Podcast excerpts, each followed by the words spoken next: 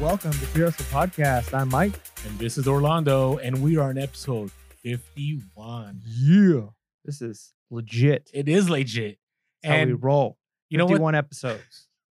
Boom. 51. It, it- That's how we something- do. Something special. That's how we do. Something special about episode 51.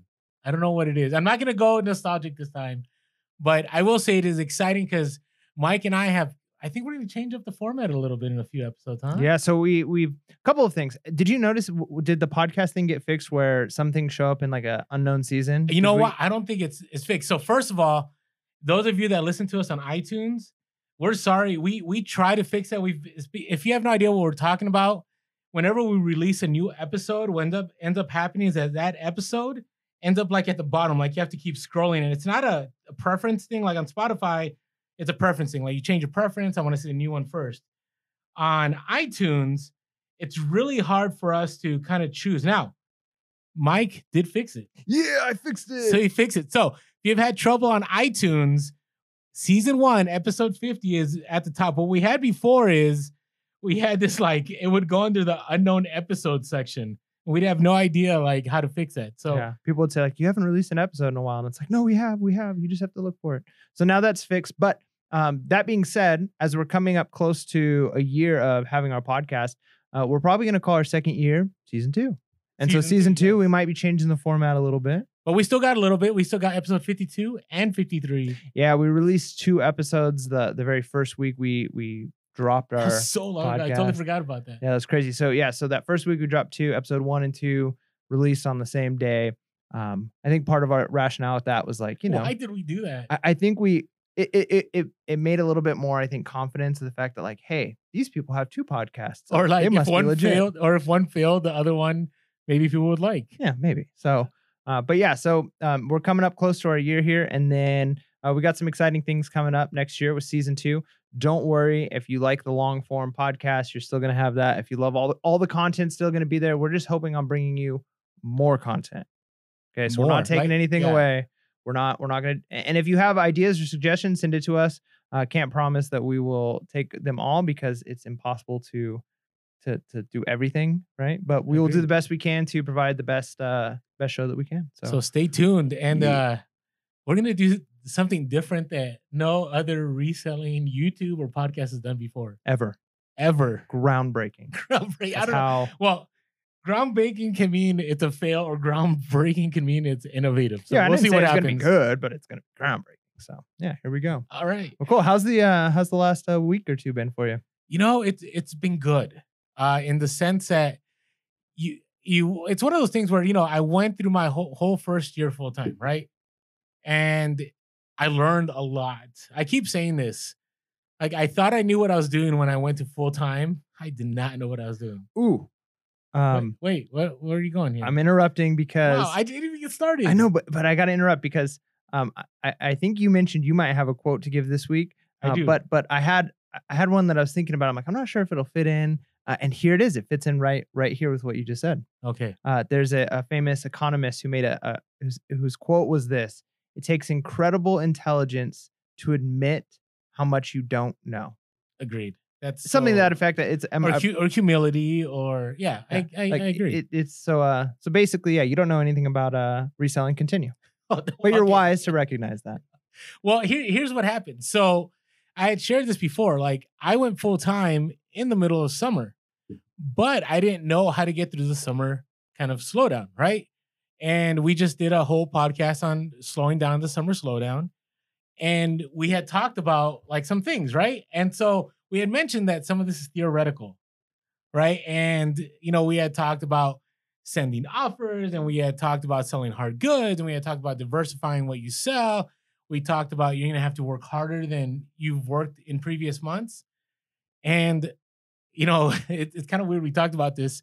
We're finding that what we discussed actually does work.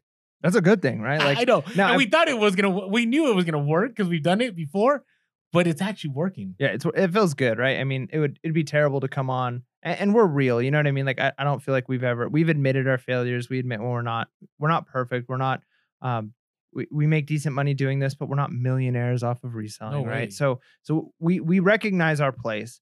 Um, but it would be it would have it would have been a bummer to have to come on an episode or two and say like, you know what, we've done all the things we said for summer slowdown. We're still experiencing it. Help us, right? But like, luckily, like like you said, like we we put into action the things we talked about, and so far, the beginning of summer, doing pretty good. So, and that's the thing. I mean, we could two weeks from now go like things are terrible. We yeah. did everything, right? But you know, for instance, I had I had that. Remember, for so long I had said, eBay, where's the send offer button?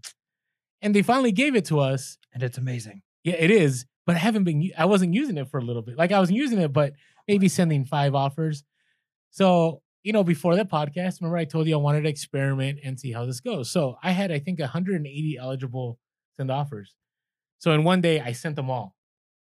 Next day, I had like sale after sale after sale after sale. So every day before I go to sleep, I will send an, I'll, I'll send all the offers, Mm. all of them. And I don't send like huge. I'll send maybe, you know, if it's under 100 bucks, it'll be like five dollars off. If it's over 100, maybe ten dollars off.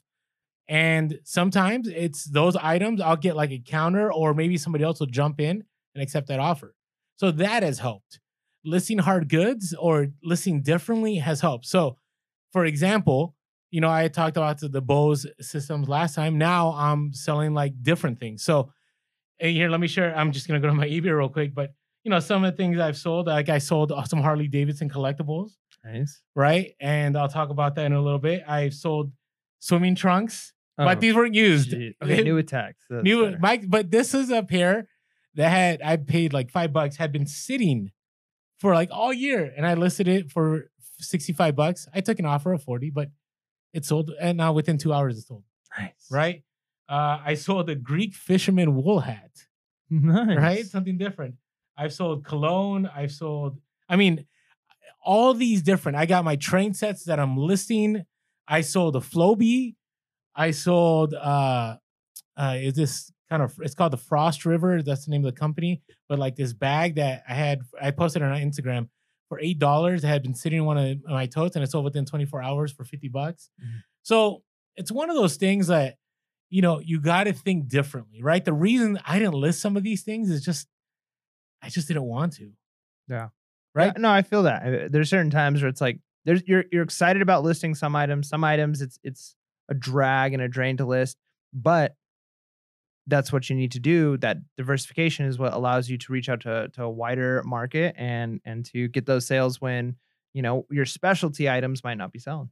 Yeah, and I want to say all this that I'm not doing saying this to brag. I'm hoping to motivate you guys because, you know, a week from now I could go three days without sales, Yeah. right? But what I've done is I've gone into my totes that I haven't looked into, maybe six months, maybe a year. Things that aren't even listed. that aren't even listed. You've got that kind of inventory reserve. I do. These, are these aren't like inventory reserves. These are kind of like the attic. That's crazy. Let's call it the attic, right? Where you put it like it's like for it's family stuff or something. You put it away that you know maybe you'll open twenty years. That's what some of this inventory's been. yeah, that's that's pretty intense. I know, but And see, I I'm at a place. listed. I'm at a place right now where I've got, um, I've got a lot of items, like to list. I've got quite a bit of. I, I don't want to call them death pile because I'm trying to be strategic about my listing. Uh, so I have, I've I've had several really good thrift store days where I've filled up my car. I've got all of the Department 56 items that that I need to list still. I've got so many items to list, but every single day I'm going out and I'm listing five items in the morning. I go to the gym, come home and I list five items. discipline right here. Discipline, trying to uh, list five items, and then I go out and my goal is to source at least five items, right? Because then this idea is like I, I have a constant revolving door, and so that's 35 items a week. And then there's some days where I'm listing more, and some days where I've never been under five, but that's that's like my minimum list five. Uh, but if I go to thrift stores for a couple of hours and I only find two items, I don't stress out because it's like, okay, but I have more items that I can list. I can still list those five. Um, but I'm trying to be strategic and not just list 50 in one day, even though that might that might benefit in one way, but it doesn't guarantee over the summer that I'm going to have activity every day. Okay, I see what you're saying. No, I, I will say you should be listing every day. Like if don't go on a you know on a listing spree of hundred items and then not list for six days.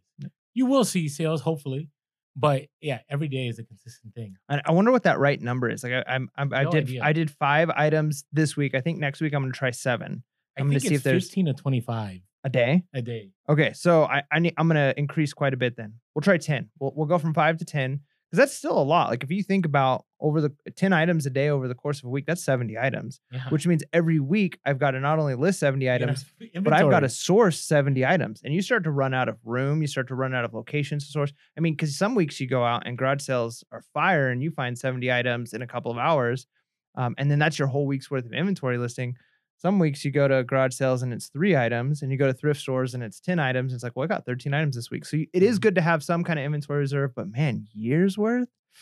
That doesn't sound strategic at that point. But I'm almost caught up. That's good. I'm I mean, proud of you. I'm probably like 50 behind, but that's good. Well, at at at 10 items, at 15 items a day, like that's a couple of days. You're good to Well, go. no, I know. And another thing is, I have a helper too. So this is not a one man show, but my helper has just been flying through stuff and and she's been awesome. So my goal was to get my listings up. Now I do want to share the quote of the week.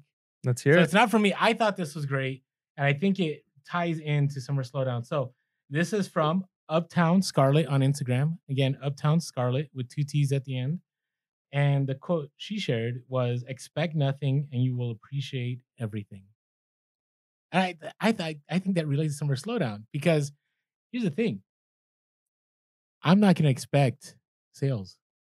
I'm only gonna expect that I every day will be consistent and list and source those items that I believe will sell in the summer.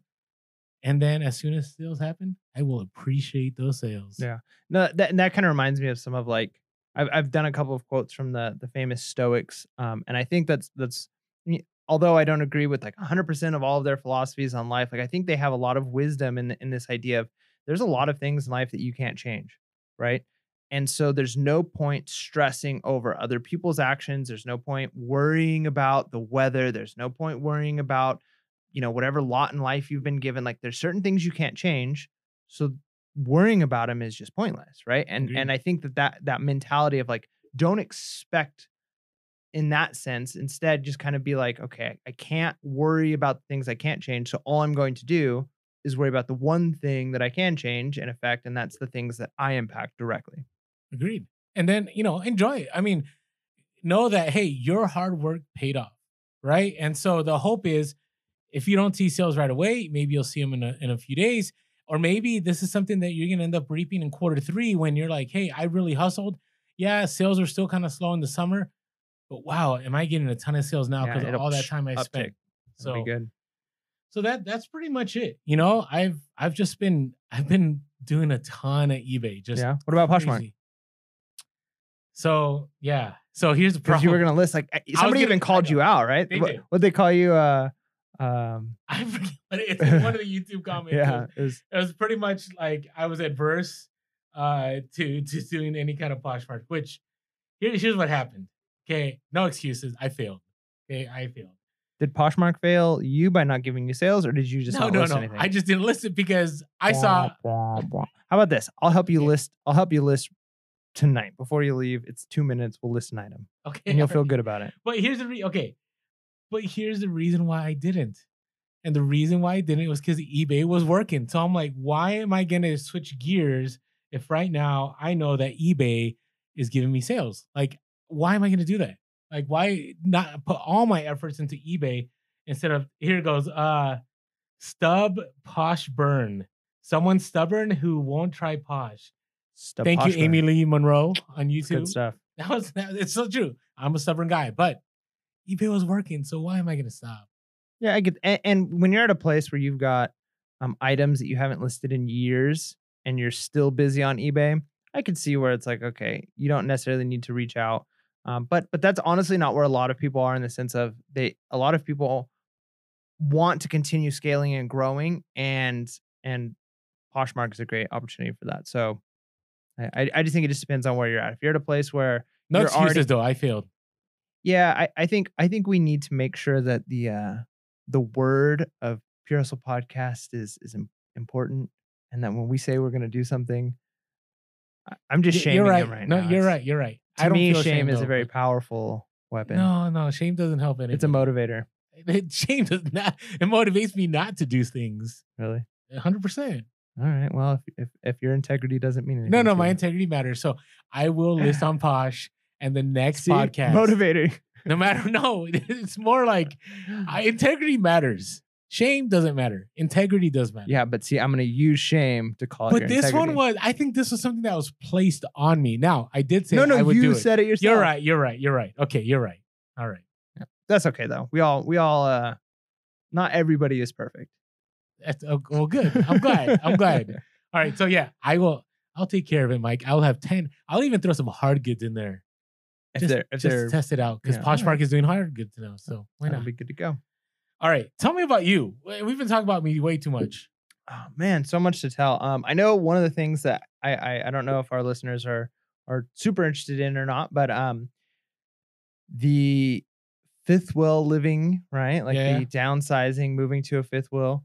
Uh, it's moving forward. In fact, yesterday we got the call from the place we're buying the fifth wheel from, and our fifth wheel has been delivered. Nice. So now we're gonna go in, fill out all of our final paperwork, and then next weekend we are picking it up. So that means this week, one of the things I have to do because we're we're putting it on a, a plot of land on my my in laws property, and so we have to rent some tractors and like bulldoze some areas and move a bunch of bushes and and and some stuff. So it's gonna be a lot of work. Uh, I'm gonna try and get as much of it done as I can on Thursday, and then that way on Saturday we can go pick up the fifth wheel and just park it on the lot.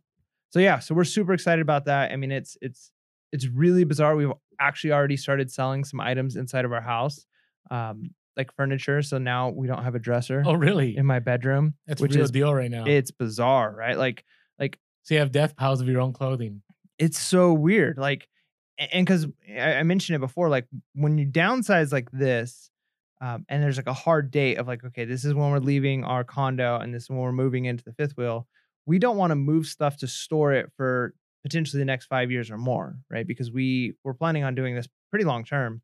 So we're only going to store the stuff that that you know is like irreplaceable, which means we got to sell a bunch of our own stuff, which we know how to do, right? Like we know how to do the selling thing. Like I feel like we're pretty good at that. Isn't that odd how indirectly getting to the reselling game is now helping? It, it's it, it's so crazy how much it's it's played a, a benefit for that. But it's weird because the timing is an issue, right? Because we play the long tail when we when we are selling stuff on eBay.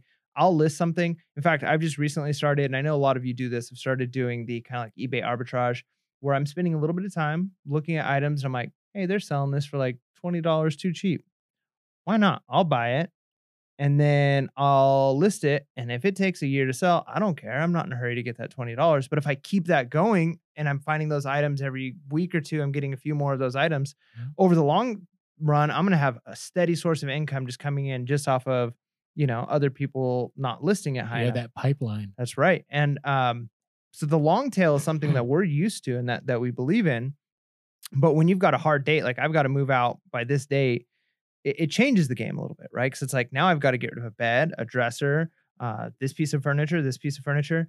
And so the question is, do we list it now, potentially sell it now, and now we go without a dresser in our bedroom, which we're, we're going without, um, or do we not list it until like the, the week before? Maybe it doesn't sell, and then we're stuck either giving it away or selling it way cheap, or you know. So so we're trying to play that game, which has been a little weird, but you know, it, it's starting to sink in that um, we're doing this. We're we're downsizing, and and let me tell you, starting the summer, I've already had um, like three or four days off, which is me and my son during the day, and it's been amazing. And I cannot tell you how excited I am that my wife is going to have the opportunity to do this when she can stay home, um, like all the time. And then next summer, uh, it'll be our family home, right? And so, yeah, we're downsizing. Things are going to be different, um, but you know, it's it's it's life altering. It's amazing. So, and reselling has made it possible. Now, yeah, could we have downsized uh, anyways? Yeah, sure, we could have, but but doing it this way, we still are going to have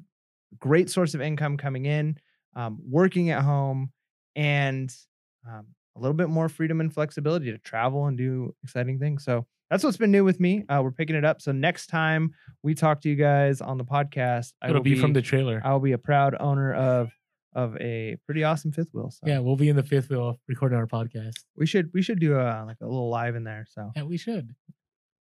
Anyways, but hey, you know what's interesting is I'm looking at all this Department 56. Oh, well, I shouldn't talk about that. We're gonna talk about that Well, later. yeah, but it's all right. I mean, we've already mentioned a little bit on our Instagram. Um, No, no, let's it- wait. it's going to be part of my hustle of the week, but I've got I've got a part of the story that just takes it over the top. Not even Orlando's heard this part yet. So Okay. So I'm just staring at Mike's inventory right now. That right now part of the, the fifth wheel two movement is where's Mike gonna put the storage? So you also got to get that shed together, right? To put your inventory. yeah, I think I think we're gonna we're gonna do some of that there. We might use some of the studio. We might use a little bit of storage in here. So you know, Maybe we, should got room.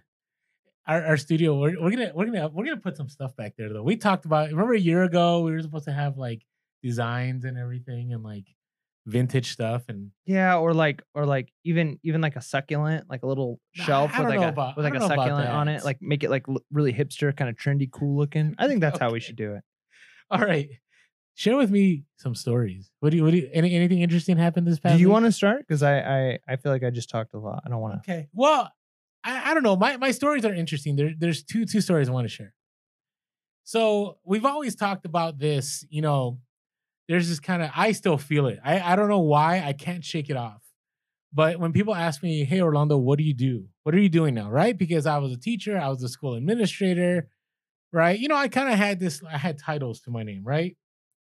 And uh now it's, you know, I don't have enough, and we always talk about this, like, what do you tell people? And it's interesting. I I'm now running into people and they are like, "Oh, that's cool. That's awesome." Or I go, "Yeah, it's kind of interesting." They're like, "No, it's not. Like everybody has side hustles." Right? And so here's what happened. I ran into a former student of mine who I taught. I think he graduated like in I want to say 09 or something. So it's been about 10 years. So he's about it's kind of weird. He's about 20. He's about almost Mike's age. Oh, man, I feel really old right now. I'm only 39, okay, for at least another month and a half. So I'm talking to him and and you know, he's telling me, you know, his his father owns like a hardware shop and they just opened another shop and and he asked me, "Hey, hey, you know, what what are you up to these days? You know, I I knew you really, you know, enjoy teaching and and I love being in your class, but you know, you're not doing it anymore. So what are you doing?" So I go, "Well, it's kind of hard to explain, Jacob. You know, I I pretty much I sell on Amazon and eBay." He goes, "Oh, you do?" And I go, I go, isn't that kind of strange for you? And he goes, no, like everybody's doing something. Like there's people I know that do Uber now. There's people that do Lyft. There's people that uh, you know, they do Shopify. There's people that do this. And, and he kept labeling all these like side hustles that have become people's full-time hustles. And uh it felt kind of nice. Yeah. Right? Because, you know, I don't know. It it I, I felt that, you know, he's I guess you'd call him a millennial Mm-hmm. right? And I think now, now this is becoming more mainstream. Yep. Right? Where, you know, 10 years ago, you told somebody you're an entrepreneur, that pretty much meant you were unemployed. Right? I mean, at least in, in the circles I was in. Right. And so now I have somebody who had respected me when I was, you know, in in education 10 years ago. And now that didn't change either. They they thought it was like, hey, that's awesome. Like, you know, you're you're changing with the times. You you have more time with with your boys. And I don't know. I just wanted to share that because, you know, I, I still think there's a kind of a stigma. And I think part of it is because it's hard for people to believe. Yeah. I, I- do you do you find that? Do you find that people find it hard to believe? Even still, do you find it when people ask you like, Mike, why are you going to thrift stores? Yeah, a lot of people uh, don't understand it. Um, my like just to give you an example, like my my in laws are amazing. They support everything my wife and I do. Um, but I've for the last year have been explaining how I do eBay and how we do eBay and how this is going to let my wife, who works a really good job and makes a lot of money, um, to leave her job and stay home. And they still don't get it. And we try to explain like no, like we're we're selling like lots of items we make, and then it's like so people like go onto your store and they look in your store and like well sometimes they're looking and like you, I, I just think that a lot of people don't understand it, but I do think that a lot of the younger people do get it, right? That that, that jobs are different. I mean, one thing that I've learned um, as as an educator is there's been a shift. Every generation is different, right? Millennials kind of it, was kind of put together your own, and then generation um, Z kind of has their own thing going on. Uh, but one thing that's different, and they're kind of expecting, is that this upcoming generation are going to be like education hackers. They're going to do college a lot differently than than previous generations, and they're going to do it maybe one or two classes at a time as they're doing like internships, and they'll get a few credits here if they get credits at all, and they're going to build a resume different than we've done in the past. And I think more and more mm-hmm. people are starting to realize that that the quote unquote traditional you go and you sit down in an office or just a few years before that you go into a factory and you push a button, right? Like those things are changing.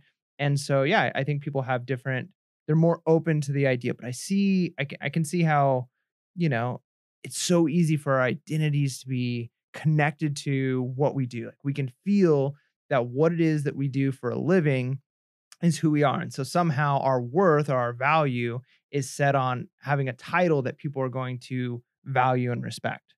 Right. Agreed. And so that's what I'm struggling with. So, right? It, it, I got I got a, a good oh, euphemism oh, for what we do. Okay. How about this one? This is a really philosophical episode. Commodities speculator. Okay. That's a good one, right? Commodity is. I speculator. I, guess so. What do you do for a living? Well, I'm a commodity speculator. It just sounds like you're on Wall Street, but that's kind of what we do. Here's another one. This is one if you uh if you're a Seinfeld fan. My wife and I love Seinfeld. Yeah, it's you're a good show. importer exporter. Oh, come on. I'm an importer exporter. All right, Art Vandelay. Thanks. Art Vandelay. So appreciate that. So, I'm an importer exporter.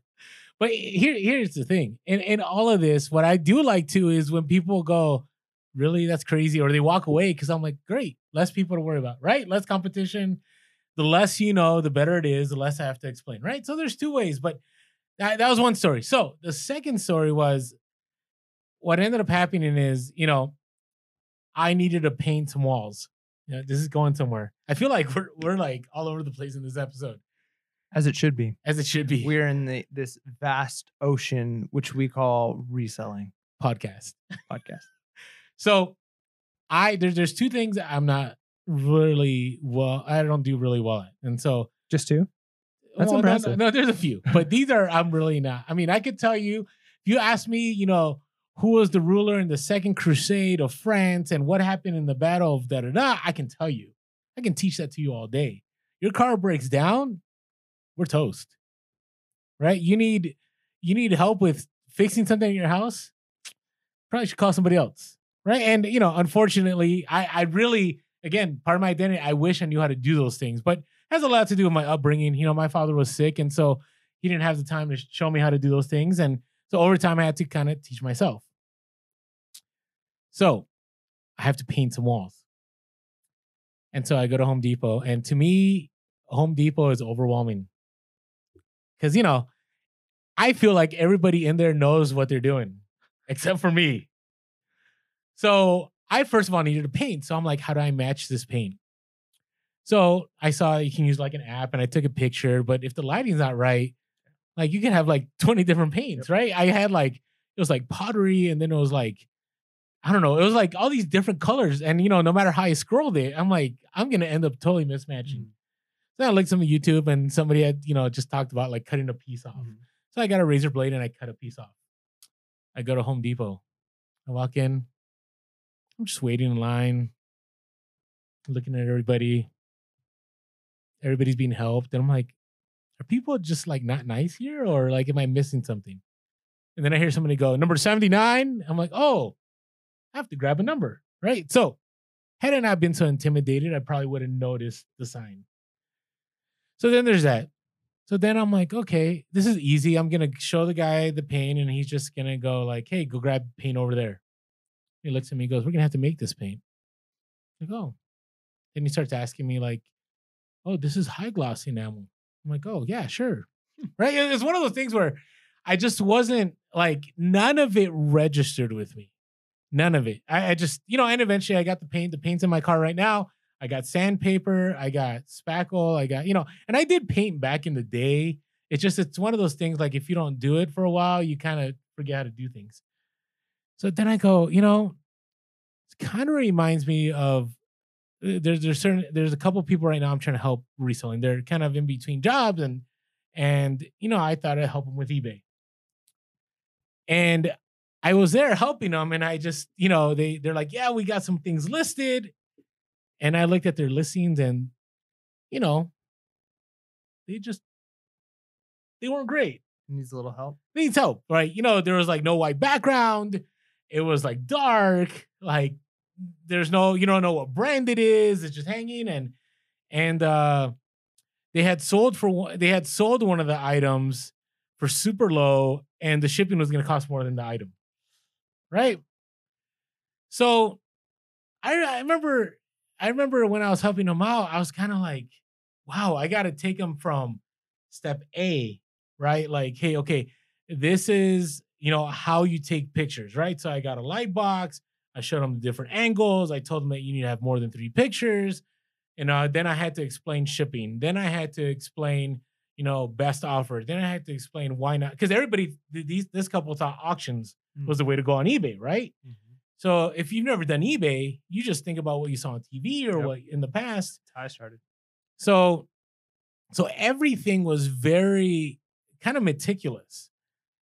And it's the same thing with me at the Home Depot. Like I just didn't know things. I googled everything. Mhm.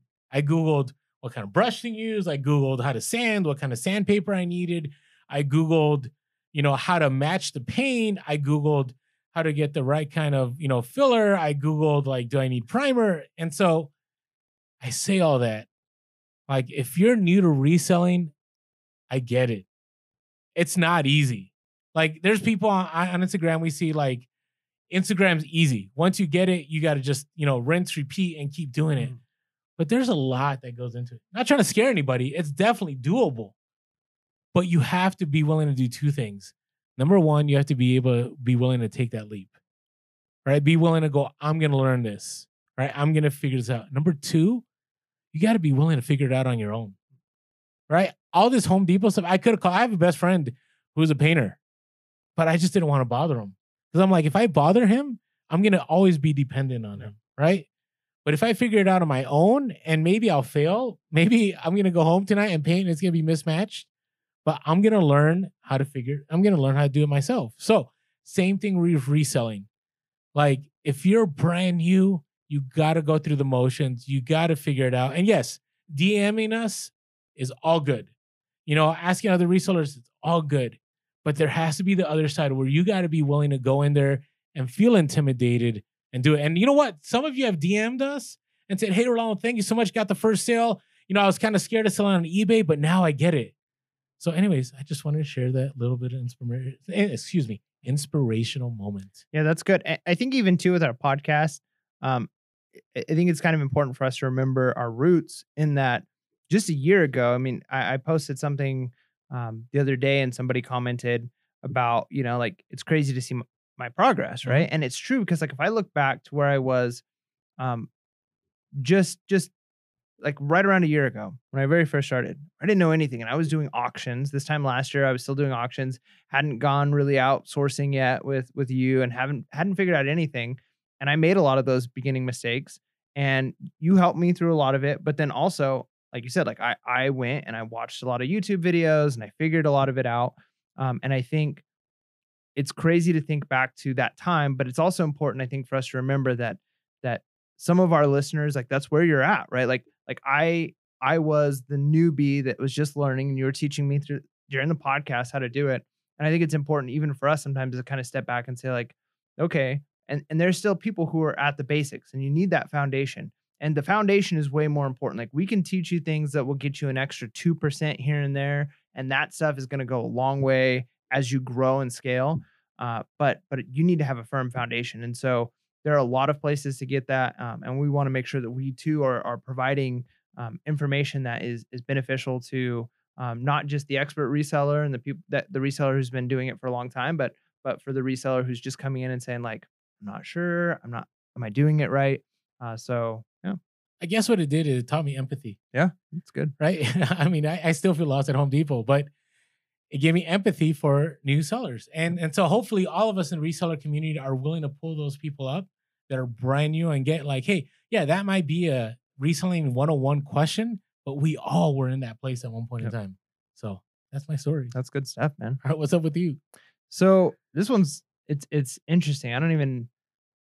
It got me thinking. So I wonder how many times I run into listeners from San Diego without realizing it, um, or people who because not everyone who watches the YouTube or follows us on Instagram um, listens to the podcast, and everyone on the podcast is the other right. So it's it's it's there's not 100 percent I crossover. see it. So some people know what my mug looks like, right? Like they, Yeah. they know my face.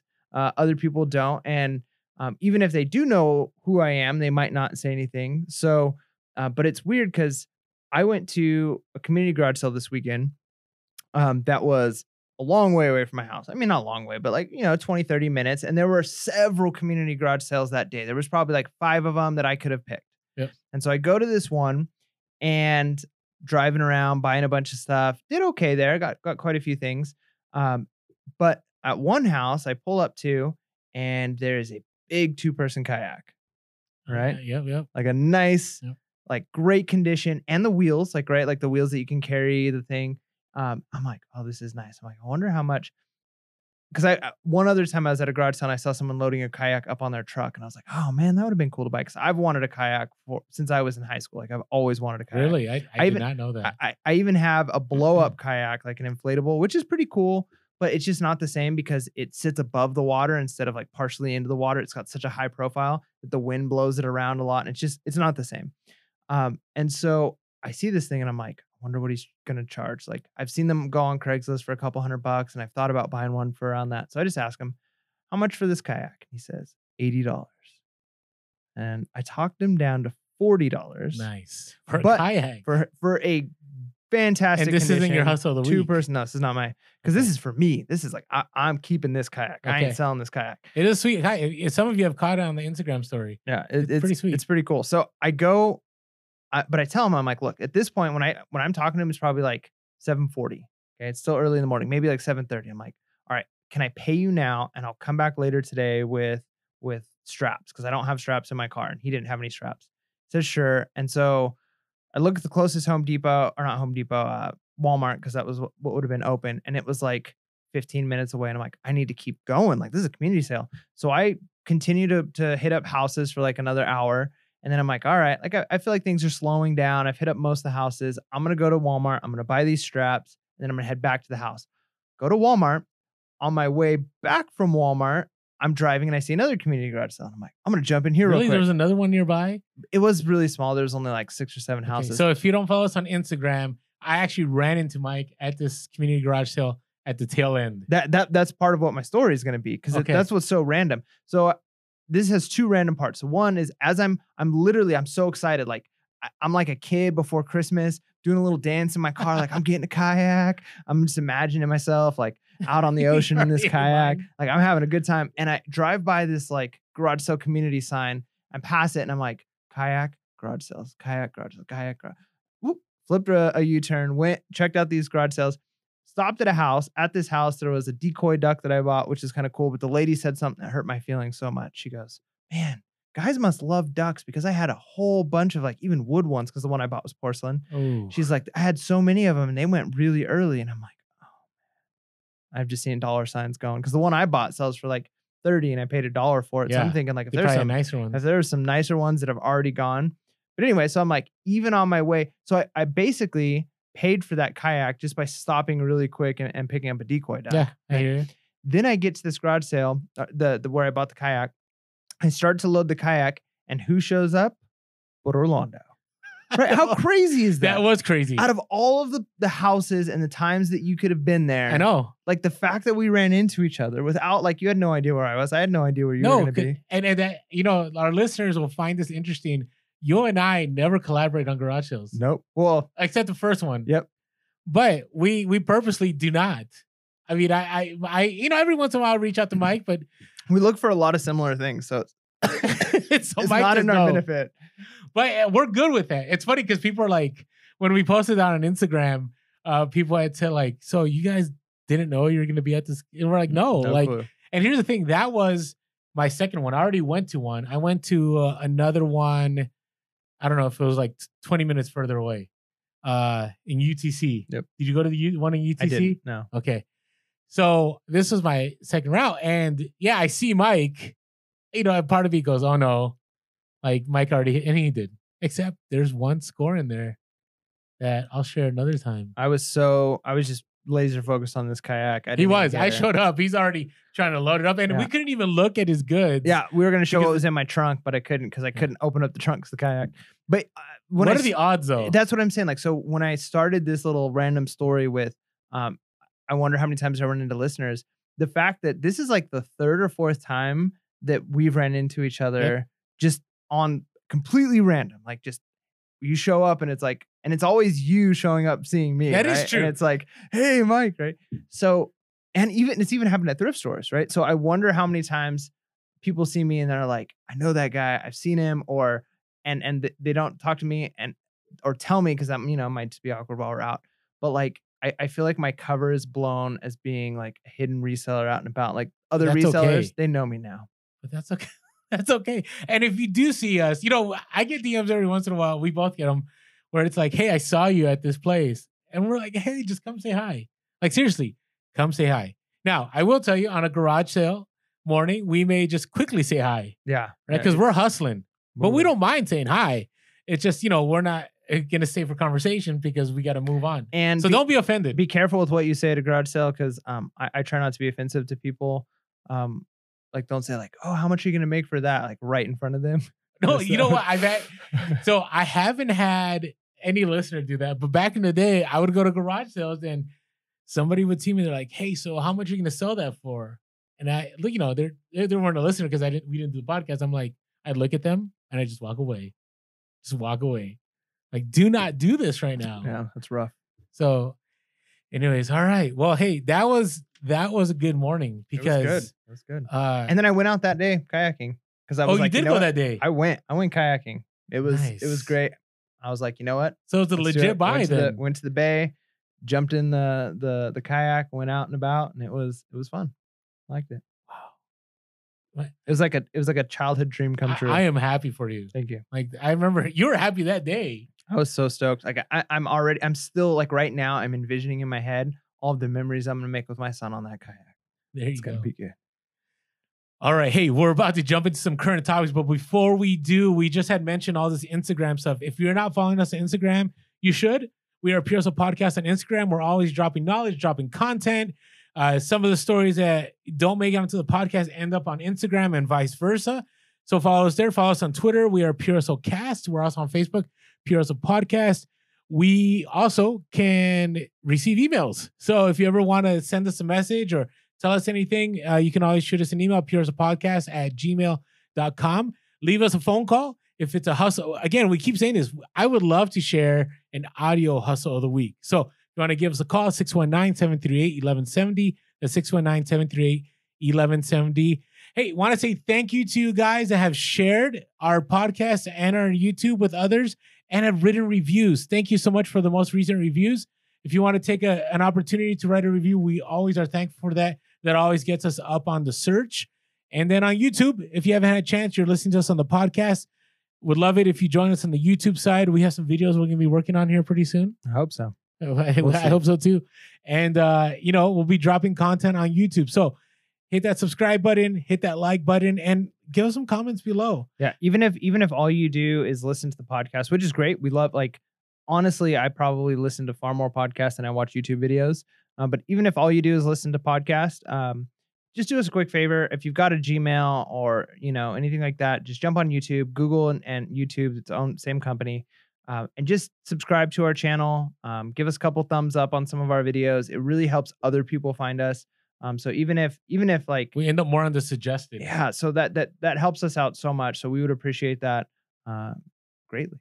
Yeah. And then last of all, if you know, in some monetary way, you want to say thank you, if we've been able to help you, you know, make some money somehow, uh, or you just want to be kind, uh, we have a PayPal button at the bottom, actually PayPal link, and uh, we're thankful for all of you so far that have helped us out and, and helped us. I would say keep the lights on, keep that doing my cup, whatever way it helps. So, because you know, our goal is we want to keep shifting more time to producing more content. Yep. And so, in the long run, you know, that's what we're here for. So, anyways, thank you all. And uh yeah, make sure to follow us on social and on YouTube and some reviews. So thank you. Thank you, thank you. All right. I wanted to share a few things on our current topics. Have you ever heard of vintagefashionguild.org? I haven't heard of it, huh? Okay. Tell me about it. So it is a website where people have uploaded vintage tags.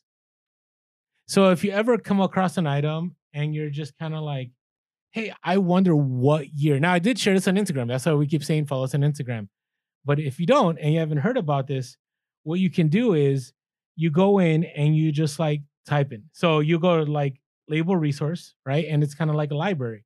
And you'll just type in. So let's say I want to type in Reyn Spooner, right? And that's the example I use on Instagram.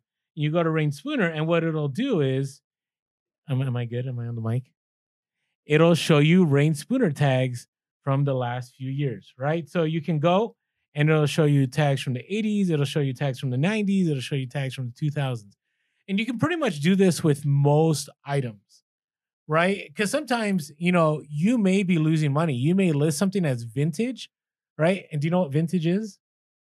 Is there an official uh, Yeah, there's like a, cutoff for vintage? well, I think I want to say it's on Etsy. So I kind of I I use the Etsy rule. If it's Etsy, I can't remember if it's Etsy. It's 20 years or more is vintage, Okay. and 100 years or more is antique. Antique. Yeah. What What about though? If it's just old, it's not twenty years. So like, what what adjective would you use to describe something that's like this is clearly an old item, but it's not quite twenty years, but like I just Unique. don't. you I don't. don't know. I just don't. I put like if you want to put early 2000s maybe, but uh, I- Yeah, I mean, I guess that's true. It's that's really not vintage.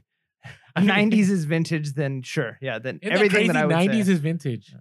Anyway, I wanted to share with that. So it's uh again, it's vintagefashionguild.org because it's it's a resource I forgot about. Something I hadn't used back in the day.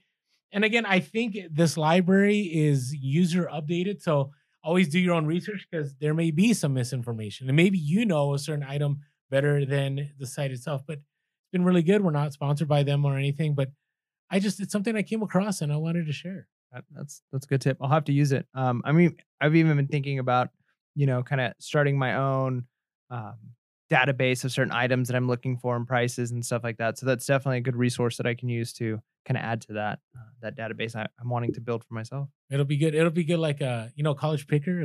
Every podcast, we're gonna drop your name, Eric. So he has this Patagonia. Fanboys over here. he has this Patagonia database that he's building, like with old catalogs. Have you seen that on IG? It's pretty awesome. So just the information out there. But the reason I bring this up, and I say this again, is you may lose money if you don't know the certain years and something may be worth a lot more. If you just label it like Woolrich, Woolrich is one of those things. If you know newer Woolrich isn't worth much, but if you get Woolrich from like let's say the 50s, the 60s, the 70s, there may be some money in there. And if it's if it's, I mean, you'll have to check on your phone uh, how mobile friendly that that site is. But it might be worthwhile, um, you know, even while you're outsourcing, you find an item, you see a name that you like, check the year of that tag. Maybe even like how authentic the tag is, right? Agreed. Agreed. Because Is this bootleg or is this a fish? uh, should we talk about bootleg right now? I, I still I don't know enough about bootleg to, to talk about it. Okay, I'm ignorant. all to, I wanna say is- world. I feel like bootleg is making resurgence. I'm just not sure when eBay is. eBay's not okay with bootleg because it's kind of counterfeit. Yeah, but if you're selling it as bootleg, I don't know. So, any of you have sold bootleg? I want to know because I'm up in the air. I have some bootleg items that I think will sell well. I just I've only been I'll only do local on them. and, and and we'll be specific. Like we're not talking about eh, like scamming customers and No. selling them items under the guise of this is this is a real authentic item, but like selling an item that was made and, and it kind of has that like vintage feel to it. Like, hey, this is a fake so, such and such, but it's still rare and unique because there was only so many of them made, and it's cool Correct. and it's cheaper than the real one. And you and it wasn't trying to counterfeit. And Yeah. that, that's key different. Bootleg isn't trying to counterfeit. Bootleg is an original creation that took on of a brand and that that brand did not license, but that people thought it looked great. And so they put it together. So you got Tommy, you got Louis, and you got all these different brands. So all right. I wanted to share this story just because I think this is again, we had talked about this in our live that we just did. Uh, you know, so you're watching this podcast a few days ago, we did a live and and people had been talking about Amazon. Like, is does Amazon want to get rid of us? I think somebody had asked. And we don't think so. And th- this tells me even more. So Amazon, there's a story uh, put out by Forbes called "Amazon turns shopping malls into warehouses, changing America's community landscape." Isn't that crazy? Like, think about it. Would we have been talking about this ten years ago? No, and that's the thing. And I think there's a lot of fear, not just in the reselling community, but just in um, the economy in general, just in, in, in society of like, okay, as AI starts to become more and more uh, feasible, as people start to look at automation, what is that going to mean for jobs? But I think it's important to realize that that as technology moves forward and advances, it it is it is um what's the right word for it? Not not just um like it's upsetting, right? It upsets the current balance of things. So In as a good way. it, and it well it can be it takes time for it to to settle out but yeah, as malls close down and they become warehouses for Amazon, like that's a shift in the way society is working. However, I don't think we have to worry so much about jobs being lost in that, um, you know, think about like used to be there was somebody who went and pumped your gas for you at the gas pump, right? Or that like got your soda for you inside of it. And as those things go away, as technology changes, as society changes, it's not like there's people who are still like, well, I can never get a job again. I used to be like a gas pumping person, right? Like there's just different jobs. So I think we got to realize that that this is it's interesting that this is happening, but I don't think it's like throw up your hands and say like I, we're all doomed or like everything's changing, right? Like, but the reason, but it is. But the reason I brought it into the reselling world was because, you know, Amazon. I keep saying is being innovative, and what they're doing is they are meeting demand. Right? We talked about two podcasts ago about one day shipping. Right. So what this means is that Amazon, right? If they're taking these malls and making them to warehouses, more FBA items are going to be shipped to these warehouses, which means there will be more supply, which means that more customers will want those items from Amazon directly because Amazon will get it to them in time, right? Let me read this line. This is crazy. They said uh, the long term solution here, right? Compared to, they said autonomous semi trucks, according to Chemco, which is the person they interviewed. In the future, supply chains will see their biggest disruptor to come, and it won't come from warehouses. This is crazy right here. Autonomous semi trucks will not only transport products, they will create a mesh network of moving warehouses, and this network will redefine last mile delivery. That's intense. Yeah, it's good. And, and it, it's it's weird because we live in a time where it's like it's hard to imagine that even when they talked about like drone dr- delivery, right? Like people got all like, "Oh, this is going to happen tomorrow." But I really think it, just think about where we were 15 years ago with cell phones to where we are now. Like a cell phone literally you could call, you could do some text messages. It was really cool, but you had to push like a number 3 times to get the letter, right? Like that wasn't that long ago and now it is our entire it's like it's a computer. Like what what would have been a computer, this is 10 times more powerful. If you'd have told me that 10 years ago, I'd have laughed at you, right? So technology is moving quickly and and it is going to be disruptive. And and so is this going to happen in the next year? Probably not, but is it going to happen soon? Probably sooner than we think. Well, yeah, and that's the thing. I, what I keep saying is e-commerce. Like, you ever questioning like if this is going away? I don't think it's going away at all.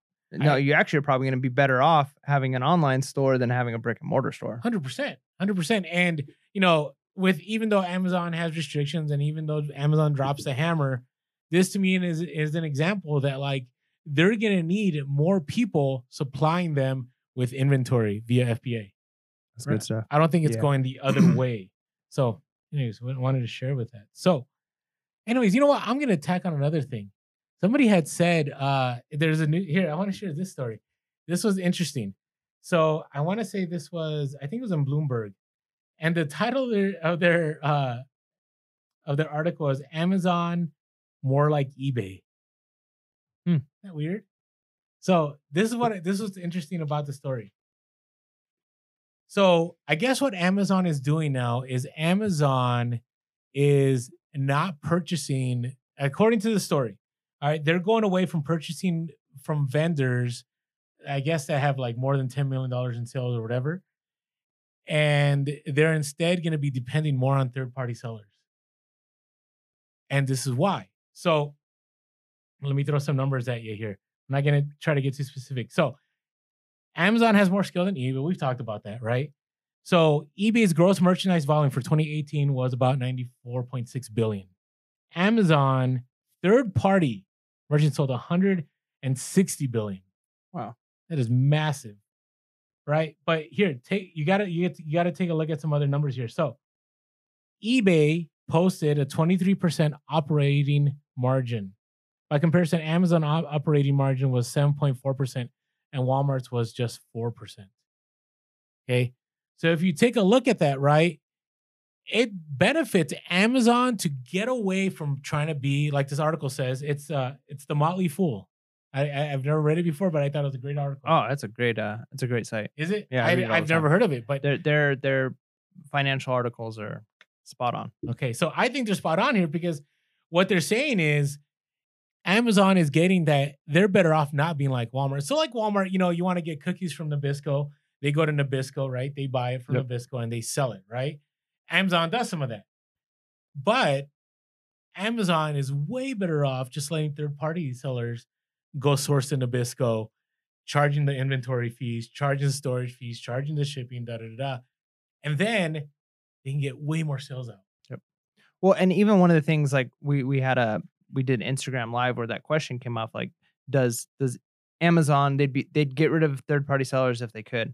But if you think about it, when it comes down to like operational costs like that we were talking about, when you think about the fact that an employee working for you, going and buying products, storing the products, not only are they making a, a wage, but they're also making um, all of the other benefits, right? Insurance, retirement, if they get hurt on the job, right? You've got workman's comp. So companies look at an employee and it's not just their wage they're looking at. If they can find out that, hey, somebody will work for you, they'll do all the work and all you got to do, like they can make a certain amount, but you get a percentage of it, like, and you don't have to pay their wage. You don't have to pay their insurance. You don't. So third party sellers are like the perfect employee Agreed. because they're 100% commission based. So they're going to work as hard as they possibly can to make as much money as they can. And Amazon just takes a cut off the top and doesn't have to worry at all about if this person doesn't show up or if they get hurt on the job, right? They just, somebody else will come in and source more. So why do I share this? Again, if you haven't been doing FBA, if you haven't started, it's I'm not saying I am not preaching a mic. I'm just saying, listen, all all signs. Like I know there was a point in time, and I don't know, there was a point in time where I felt like some resellers were saying stay away from FBA. That might have been just because the market was getting crowded, right? The other times people were saying, hey, there's all this craziness happening, the hammer drops, but if Amazon is doing these things and, and Jeff Bezos is being very clear, right, that they want more third party sellers and more third party inventory, then it's it's worth it. Like the, I don't think there's a better time. Now, it did make a great comment here. I, I I thought it was very true. It says eBay is the best example of an online marketplace in the United States. Instead of selling products directly to customers, eBay is merely responsible for connecting buyers and sellers. It takes commission on every sale, charges sellers for additional perks like advertising their product listings, and doesn't have to store or ship any inventory. It's genius. It is. So again, but so eBay has right. They they know what they're doing. They're doing it well, right? They're they're working on making things better. Amazon is also doing really well, working on making things better. So if you haven't jumped on any of those platforms, right? I I say diversify. Just try it out. Yeah, it, kind of reminds me. It is a little bit different, but uh, that type of broker platform reminds me a little bit of. Uh, I mentioned several podcasts ago. Actually, my hustle of the week, right towards the beginning, was that thing Diet Bet that I was doing, the app where you can like lose some weight and like Yeah. make money.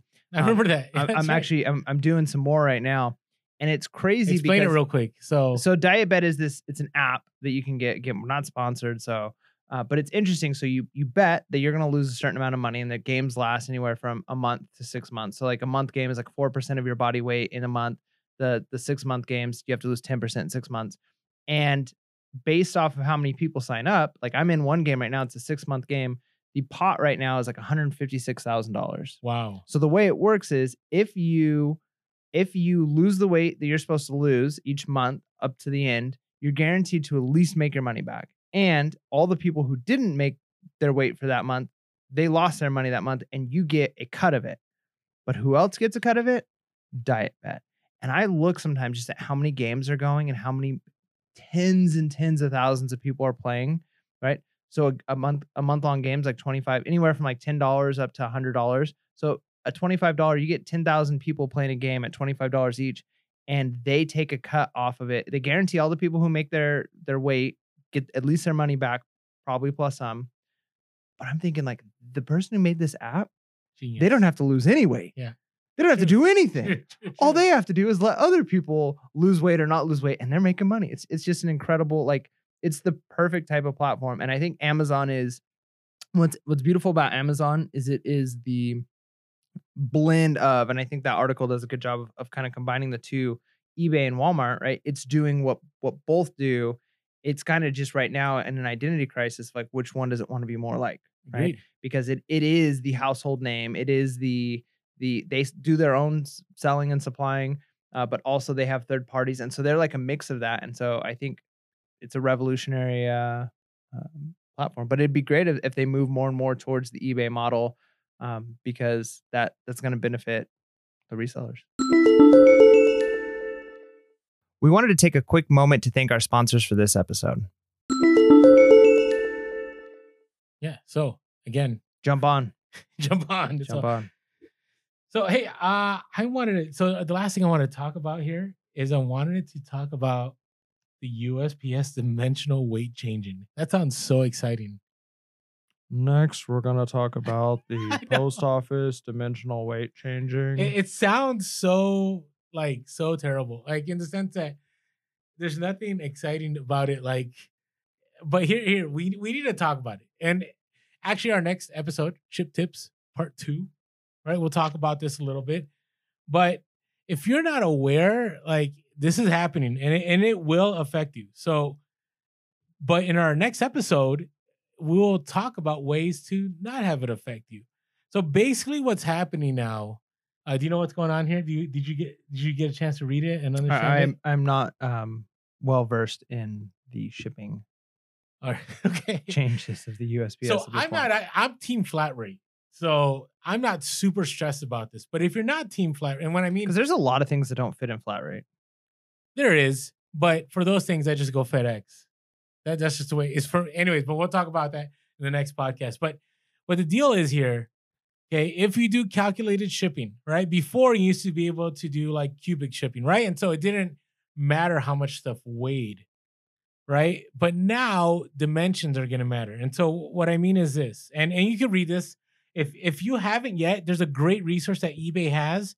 It's called the eBay Community Forum and you can go there and then there's a thing that says seller news and you can be up to date on like the latest like ebay happenings okay so they have this whole article about it. So basically what happens is the post office will charge you based on which is more. So whether your weight Oh, is more or your dimensions. Do you get on where i'm going I here? get where you're going. Yeah. okay so they have like this this like number okay? This like magic number.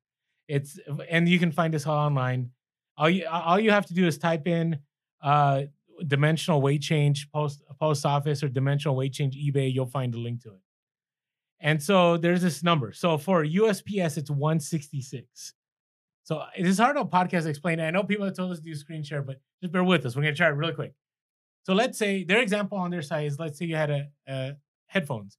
And these headphones uh let's say they weighed one pound right? Okay if you use a box right that's 16 by 12 by 8 right so that you know length times width times height Mhm. right we're going a little back to old school math right the cubic inches right if you multiply each of those numbers is 1536 then you take that 1536 and you divide it by that 166 Oh, I should have paid attention to math class. what do you mean that's we only I'm went- kidding. Okay, we only went so many steps. So the cost for shipping, if you use that box, right, would be seven dollars and eighty-five cents. You'll find this. But let's say you get a bigger box, right? So sometimes you don't find that small box and you don't feel like cutting down that box, right? You're just gonna use a bigger box. If you use a bigger box, right, it might it might avoid well, anyways, that that's not a one pound measurement. I gave the 10 pound measurement that eBay gave you. But what I'm trying to tell you is if you use a bigger box, right, you just throw the dimension. Let's say you use an 18 by 14 by 12 box and you divide it by 166, you're going to get a larger number, right? Then that larger number, right, will determine. So if that larger number is more than the weight of that item, you're going to get charged for that larger number. Did I explain that right? Does that make sense? It makes sense. Um, now practically though, choose the smallest box you can for the item. Correct. so that that, that's that, that, that really it, it boils down to try and make an item fit in, in the small box you possibly can because there's no way we can we're actually going to like measure out and and figure out the volume the, the volume well, you can if you have like an eBay box. right right? Like my favorite box is 10 by 8 by 6, right? So 10 times 8 is 80, 80 times 6 is 480, divided by 166. You know, whatever weight that is. If if my weight is heavier than that, they're gonna charge me the weight. is it weight by ounces Ounce, uh, it's by ounces and pounds. So like when I divide and I get So it, you're gonna round up. So let's say it's seven point two ounces, it rounds up to the eight. I mean, sorry, if it goes seven seven pounds two ounces, it rounds up to the eight. okay, It, it doesn't matter if it's under a pound because Gotcha. that's first class. You get what I'm saying? gotcha. Yeah. So this is affecting. Oh, you know what? Let me be clear. This is affecting everything that is non-flate, non-flate, non-flat rate priority. Does that make sense? Mhm. So this is why I like flat rate because I don't have to worry about all this math. Right? I just I charge the buyer. Buyer's willing to pay. Do you ever feel like now. the flat rate prices are a little expensive? it hasn't affected my sales. You know what I mean? Like I haven't I there was a time when I did switch a little bit to calculated and I tried using like smaller boxes and whatever and it just there there was no fluctuation. Like if I a buyer how- wants something I wonder how Pirate Ship is gonna like. Are we still gonna be in a good place? So I contacted Pirate Ship. So let me let me share what Pirate Ship. Pirate Ship is awesome. Can I tell you that? Yeah, it Like- seems like a good company. They really do. They got back to me within minutes. Within minutes. So let me share with you a little bit what Pirate Ship had told me. If I okay, here. So Captain Matt got back to me, Nice. right? So I I emailed Captain Pat and I asked Captain Pat, I said, Hey, Cap, you know, he emailed me back. Do you call him Pat- Captain? No, I didn't call him Captain. So Captain, my captain. I said, hey, question for you. Just wondering what the effect, if any, the U- new USPS dimensional weight change this month will have on pirate ship savings. So they said USPS is changing how they calculate dimensional weight, which we just talked about, right?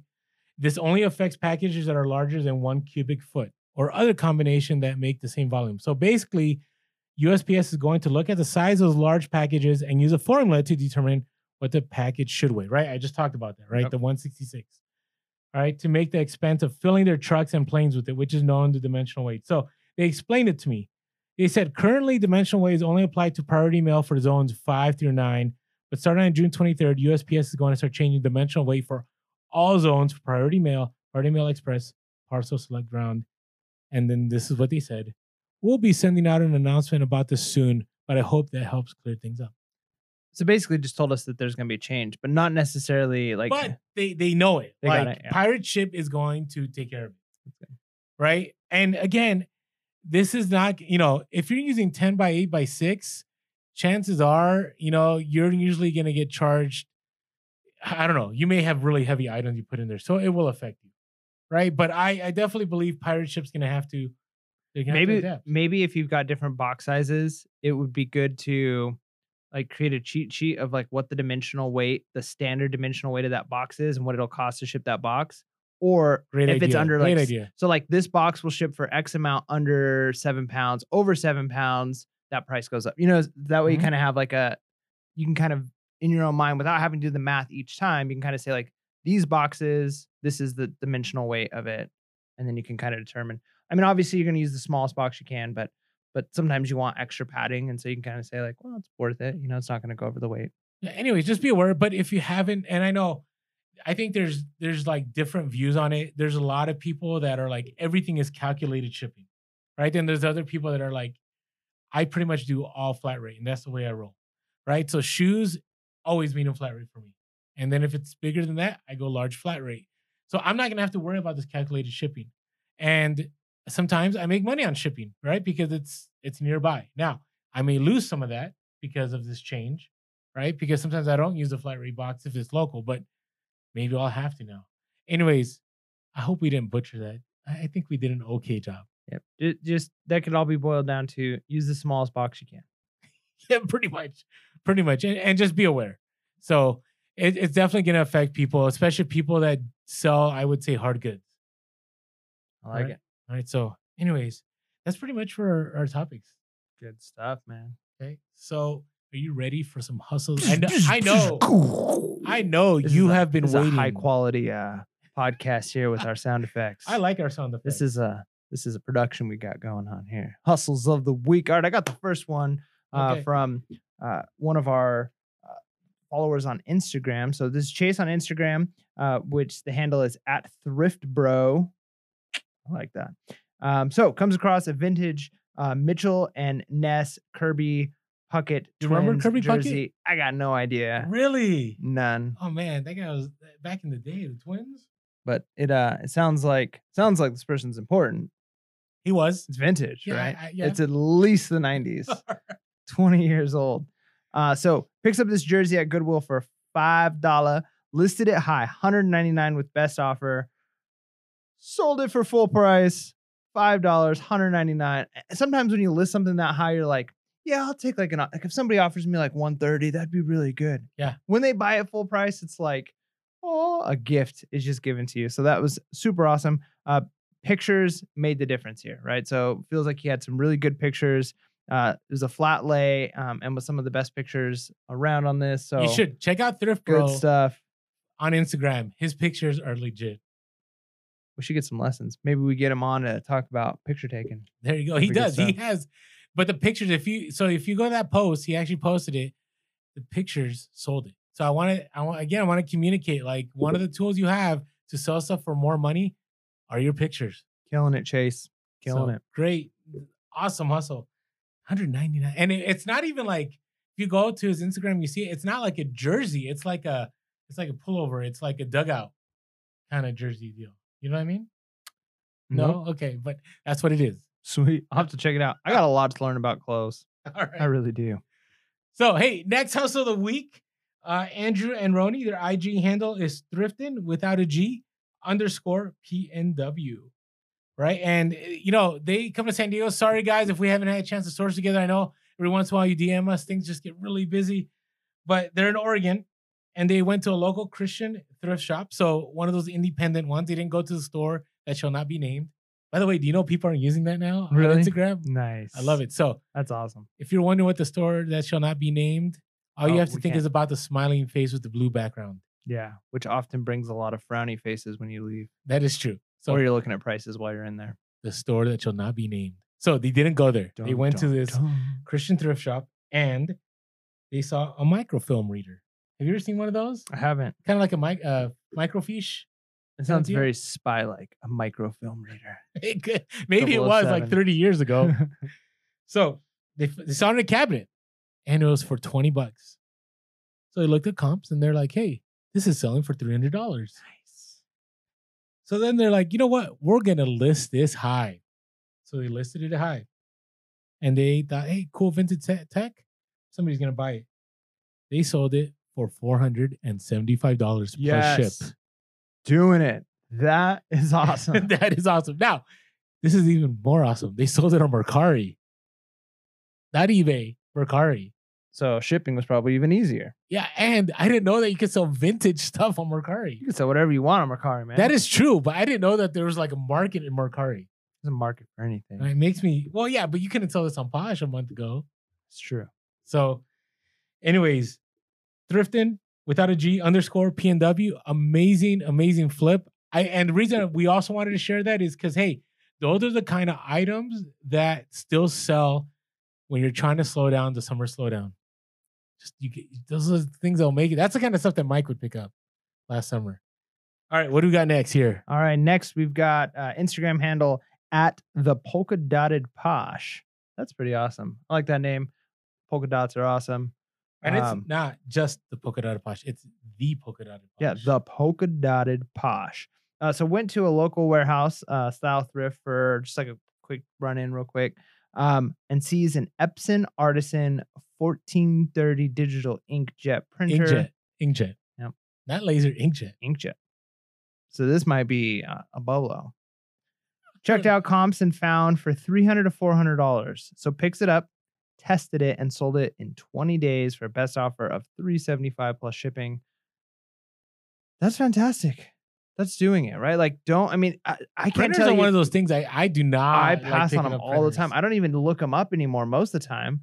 But this is one of those things, like we talked about last episode. Sometimes it's good to be naive, and I'm not saying that the polka dot, the the polka dotted posh was naive here, but like I've got it in my mind, like I know enough about electronics. It's not worth it for me to mess with with printers. But clearly, I'm wrong, right? Like it's worth it to go in and say, I'm to check comps. What is it to cost me, right? Nothing, but a little bit of time, and then you're you're you're gaining that knowledge base. So good job checking that out and and finding something that sold for $375. I'm proud of you. And you know, and both thrifting without a G underscore PNW and the Dot Posh both charge shipping.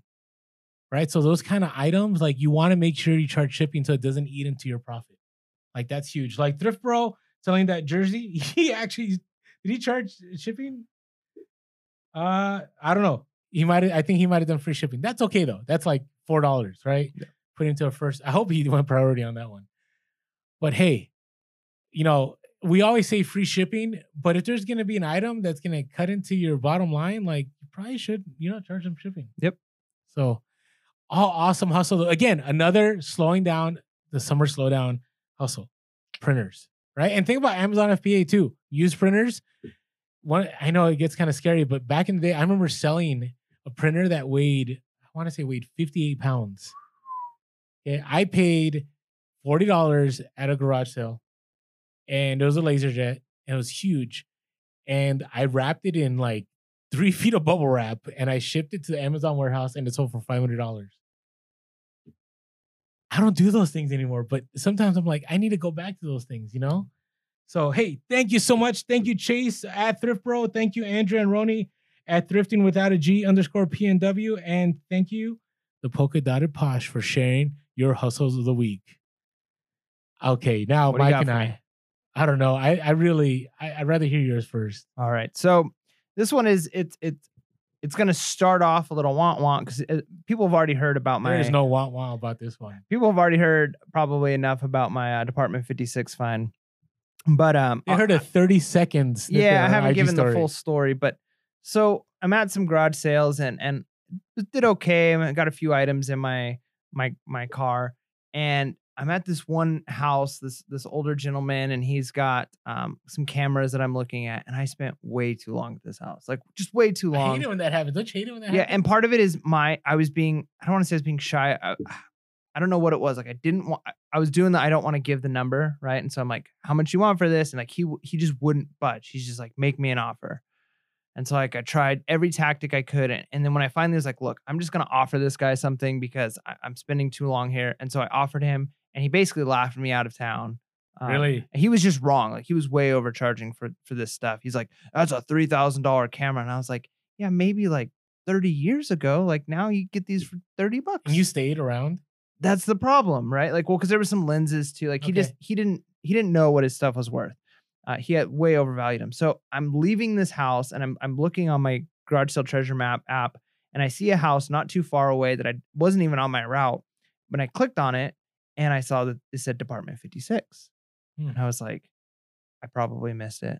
Like I spent like 15 minutes at this house That's a horrible feeling. hustling with this I'm guy. feeling that right now. What you just said. And I'm just like, ugh, I'm whatever. I'm gonna try it. So as I'm pulling up to the house, and and yeah, sometimes you're, you're driving and like you're on the wrong side of the road and there's like no parking. And I'm trying to like get whipped around. the entire front yard of this house and their their driveway is just Department 56 boxes and then some other boxes, and I could just see them. And I'm like, they're still here. They're still here. And I'm thinking of like Nice. Orlando's like story of like picking up all of them and just bundling them together. So I walk up. Luckily, there's no other people there shopping at the time. There's three ladies standing out front. And I'm like, hey, how's it going? I want to ask about them right away before anybody else shows up. So I'm like, wow, how much for the Department 56 stuff? And they're like, well, you know, we were going to do like, I don't know, like $20 for the big ones and then maybe $10 for the little That- ones. wait, let me stop you real quick. That right there, if you're trying to figure out how to negotiate, that right there should tell you you have negotiation power right away, right? Because they didn't, they didn't, Didn't have a set number. they didn't have a set number. They didn't do the research. They didn't price it out. So Yep. continue. Yep. So then I was like, what if I just bought all of it? And they were like, like all of it? I was like, yeah, like like all of it. And then they were like, oh, and then they all kind of huddled up and I could hear them like and they're counting and they're like, Did, were you like "Uh." feel this anxiety at oh man, I was probably sweating bullets. I'm like, oh man, please be a good number. Please be a good number. Please be a good number. And then she's like, how about 300? And when she said 300, my heart like almost dropped. I almost just yelled out like, yes, I'll take it. Right. But I was like, hmm. So I, nobody else was there yet. So I'm like, I, I still have a little bit of time Did you the awkward pause. I kind of was like, like, yeah, the nod kind of looked, and I walked and I looked at a couple of them and I'm like, would you do 250? and I, I probably maybe I could have gone lower. I don't know, but but I felt like that was like already like if I could have gotten them for three hundred, I'd have left dancing. And she's like, "Yeah, no problem." And I, I I started like I was ready to do some like jumping jacks, and I went into my car. I didn't have enough cash. Oh, really? You had that problem? I had I did not have enough cash, and so I was like, "Oh my gosh!" But I'm like, "These are younger. These are younger ladies. Like they're Well, Venmo, right? Like they're on Venmo. Like I, I thought they have to. Our be. audience has older ladies too. Yeah, no, no, no, not a no problem. disrespect. There's just it, Who use Venmo?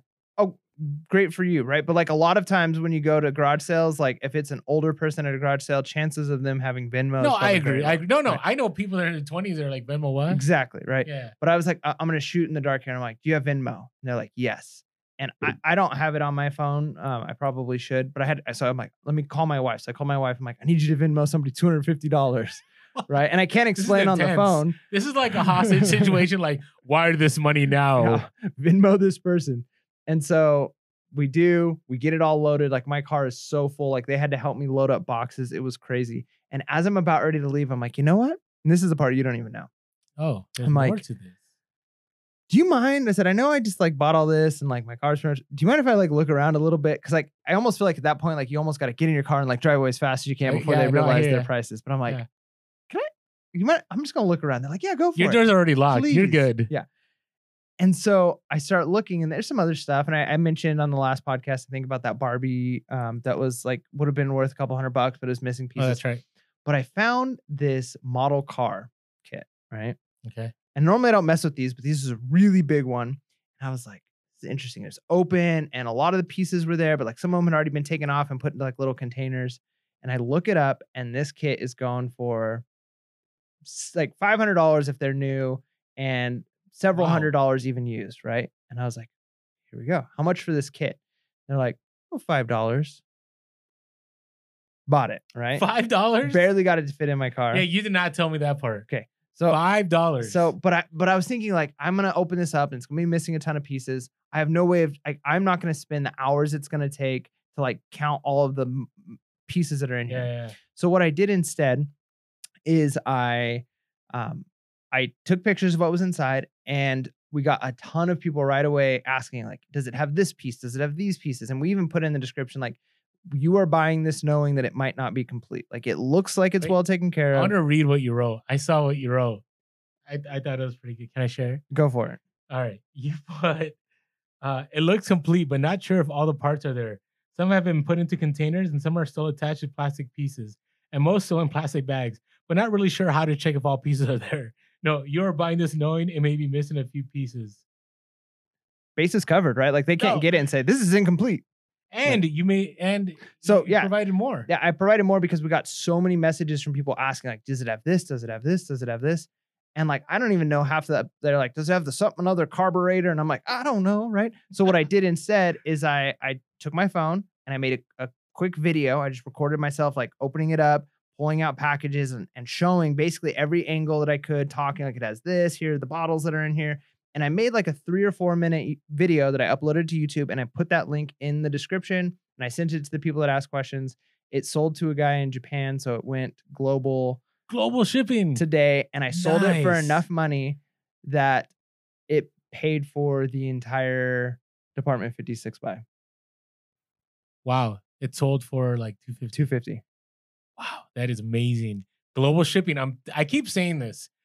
If people want it and they're willing to spend the money on these higher price items, they have the money to pay for the customs and all that. Yep. So It's wow, that is just amazing. to think that like as I was leaving, I asked like, "Do you and mind it's if I?" gone. It's done. You're it's, done. I, I, it's it's packed up. It's ready to go. I'm I, I like the feeling I got of like literally this last minute buy I got there literally paid for the entire department. So now everything I sell Department 56 is all just profit. and how many pieces of Department 56 do you think you have? I haven't even counted yet. Oh, and I forgot to, I have another box I was supposed to bring today. Our- our- half the studio Totally is filled forgot. right now with Department 56. I don't know. It's I don't even know. I want to say I want to count. more than 50 pieces. Oh gosh, it's more than that. See that Home Depot box? I got another one full. Too bad the audience can't, eh, our listeners can't see. But yeah, Uh, so it's probably like 60 plus pieces of Department 56. And even if you sold, let's say, bottom number, ten dollars each profit, you're already talking about six hundred dollars profit. Yeah. it's gonna be way more than it's that. It's gonna be more. Than that. Wait, it, this is This is your biggest haul. It's it's it, it literally is is like my this is my best. Yeah, this is great. So and then just to think that like that five dollars to two fifty for that model car that I bought at that house, and I also bought a watch there, um, and a knife there, and both of those things sold that same week, too. Really? Yeah. So literally everything except for the Department Fifty Six is sold.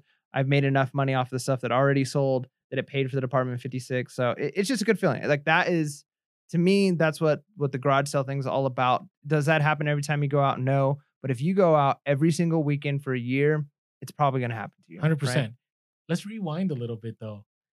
You probably had money, so it didn't cost you because you sold that calculator.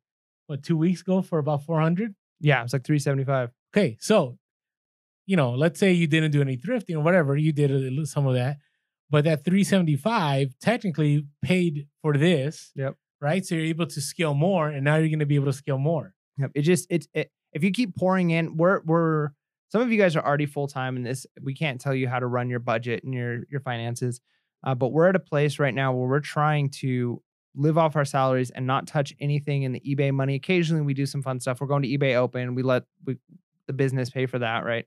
But um, we are trying to every penny that comes into the business reinvest it into the business until we get to the point where my wife stays home in December and then we'll start cutting ourselves a check from the business, right? Mhm. Like, but until then, we're trying to build enough capital, enough inventory that we're we're not worried about it. So yeah, if you if you're at a place right now where you don't need to touch the eBay side hustle money, pour it all back into more inventory and keep scaling until you get to that place where now it's time to to cut a check. Hundred percent. What a story. Yeah, it was it's good feeling, man. That is All right, now top that. okay. So I don't know if well, I might be able to top that. I'm not. I'm not 100. percent I said that kind of being just you know joking, being mean, but it sounds like you it's all something good. perspective on this one. I think you got the better haul than I than I got. So, and again, we're not doing this to be braggadocious. It sounds very braggadocious right now, but It's encouraging because I, had how many weeks where I was like, wah, wah, wah, yeah, wah. agreed. Or you're like, hey, how come Orlando? You know, you get these and I haven't. Now you have. I got it. So Saturday went to garage sailing, you know, the one where I saw you, and I had some scores. I did have uh one networking connection, which is very big. So, and I'll ta- I'll share this because it ties into our story. So, a lady there, uh, what they what she did is she would sell Hawaiian. She would take Hawaiian shirts, cut them up, and make like pennants out of them, like. And so she was she wants to you know sell a few of these, and so after talking to her, we exchanged phone numbers, and hopefully in a week, I'm I'll be able to source a lot more Reyn Spooner shirts. Nice. Right, but here's what's crazy. So I did I did score, and and that was good. So hopefully that will be a hustle in the week, hustle of the week in three weeks, based on and similar to my hustle of the week for this week. So done with garage selling that day. Drum roll. No, I go home, just chilling at home, you know, doing the Instagram story about what happened that day. Then I get this text, and I'm like, "What is what is what what is this text saying?" Right. So the text starts off with, "Orlando, I am selling more of my Harley shirts. You met me at a garage sale." And I go, "Wow, it's been a while. Thank you for contacting me." And I just remembered, like, wait, who is this? Because I dropped my business card everywhere, right? But then when he mentioned the, the town, I go, wait a second, it's been over a year. And actually, they had a community garage sale in this location three weeks ago, and I showed up and I went past this person's house hoping that they were selling Harley stuff again. No, they they weren't there. So then I go, hey, so how many are you selling? Can I pass by? So they're like, you know, and I posted this on Instagram, so I'm telling the rest of the story. And you know, he's like, "Oh, I got about 20 or 30 and I have like 10 that are brand new." I'm like, hmm, "Interesting." I go, "Awesome. Do you have other gear possibly?" And he goes, "What are you looking for?" And I go, "Haha, all Harley stuff." He goes, "Hey, why don't you come on by?" So at that moment, so this is like noon. And it was like perfect timing because I had some other family things happening and I had like 3 hours of time. So he he goes, "Yeah, I'm available at 2." and this is like an hour away, right? So it's an hour away. You know, it's a drive. I just drove from that. I was nearby already, like an hour ago. So I'm like, I'm gonna go. I get in my car. I had to pack some eBay stuff to drop off. You know, trigger the algorithm on a Saturday. I had to get gas. So I'm like, oh, what is going on? Like, I was about to say that my Saturday, I posted on Instagram that it was an okay Saturday and I love what I'm doing. I show up and you know, I'm gonna show you this after. It's in my car still, unfortunately. And it's and it's oh, it's Sunday, so it's not too bad. So he has three Harley leather vests, a Harley denim jacket, a Harley leather jacket, and he counted 36. And I I, I feel bad because I counted them again. I think he has, I think it might have been 40. I'm not 100% sure. 40 Harley, Harley shirts, 10, I can't remember, 10 to 20 brand new Harley shirts, two belts, three wallets, five headgear, two pairs of jeans, brand new with tags, and, then some other stuff. And I'm like, this is unreal. Is this happening right now? Right? Because I just I keep having these Harley hauls. And you know, we're just talking, and, and he's like, Hey Orlando, so glad you made it out. You know, I really love what you do. Cause I shared with him, I was a reseller. I told him I went full time. I want to spend time with my kids. And again, if you're worried about sharing that you're a reseller, I'm telling you, you're gonna miss out on these opportunities because most of my major hauls have come like this. They've not been a garage sale or a thrift store. It's been somebody who has my business card or whom I talk to that contacts me and says, Hey, Orlando, I have more stuff. Now, you might think they're going to want to charge you more, right? So here's what happened. So we're in there and he goes, Yeah, I looked some of that stuff up. And I'm like, in my head, I'm like, Oh, he looked them up. He goes, Yeah, I know that this vest goes for 190. I know this goes for 160. I know this goes for 130. I'm like, Oh, okay. So he he actually item by item calculates it. So he goes, you know what? Uh all right, so it's 493 for all of it. What? I'm like, what? like, first of all, I'm like, What do you do? Like ten percent of what its value or something? I don't know. I think he charged me, I think he was charging me for each of the shirts like eight bucks. And then he did some, he just was like 125 for all the leather vests and his jacket. That's a score already. Yeah. Like crazy score. So, and actually, I'm going to share this on the IG story today. So, when this episode drops, it's going to be the IG story. Mm. So, you guys can verify all this happened. So, you know, I go, uh, you know, because I already had a number. So, my number was 300. Like, I didn't want to spend more than 300. I know it was a lot of stuff, but, and you got to be careful because there's a very thin line of like breaking a relationship by offering too low. Right. You know what I'm saying? Like you don't want to because there might be more opportunities. So I asked him. I said, "Hey, so is there going to be more stuff in the future?" Because what the holdup was was last time I wanted to buy some more, but uh, I think his wife was making blankets out of these Harley shirts. Mhm. Yeah, I think you mentioned that. Remember in a- that? That was a while back. So, you know, he was like, "I just want to. I'm I'm moving to another motorcycle, and it's not Harley, and I just want to get rid of all my Harley stuff." So then I go, uh, you know what? Can we do 300? He's like, oh, I can't do 300. He's about, how about four? And then I go, can we do 350? And then he's like, I don't know about 350. And I'm like, you know what? I'm not going to lose the deal. How about we meet in the middle at 375? And he's like, yep, sold nice. shakes my hand, and he actually gave me a bin too. I got bins, like he helped me put stuff in the bin. And then we just kept talking, and and he was a he was an older guy. He looked really young though. So we were sharing, and he was telling me about how his kids were like in their 30s, like me. And I'm like, really? And I put had a foot in my mouth moment. Like I said something like, "Oh, you could be my dad," and I'm like, "Why did I say that?" But we were good. I mean, here's what happened. We had a great conversation the last time. We had another great conversation, and he goes, "You know, I have some collectibles too, some Harley stuff, and they're over in my office. And so, you know what? I'll contact you when I want uh, when I'm gonna sell those in, in like a few weeks or a month." I'm like, "What? Nice. Really more?" So, 375. I definitely believe if I go bare minimum, I'm probably gonna make a thousand net. Probably gonna look like two thousand when I'm all done. It's gonna take some time, but again, fifty dollar investment on business cards. Yeah. No, that's great. That's awesome. So, a- Future anyways, sales. I share that with you guys. Like, it doesn't hurt to share that you're a reseller, except at Target, Yeah. but and maybe some other shoe stores right now, and we'll talk about that another time. But it doesn't hurt to share. Doesn't hurt to have that business card. Make those connections because that's when you're gonna get your bulk buys. Yeah. And I think a good thing with a, a story like that is he looked it up on eBay and he saw that it was worth. Because I feel like some people when they hear that you resell, they get this idea that we're like we are trying to rip people off, right? Which is that's not the case at all.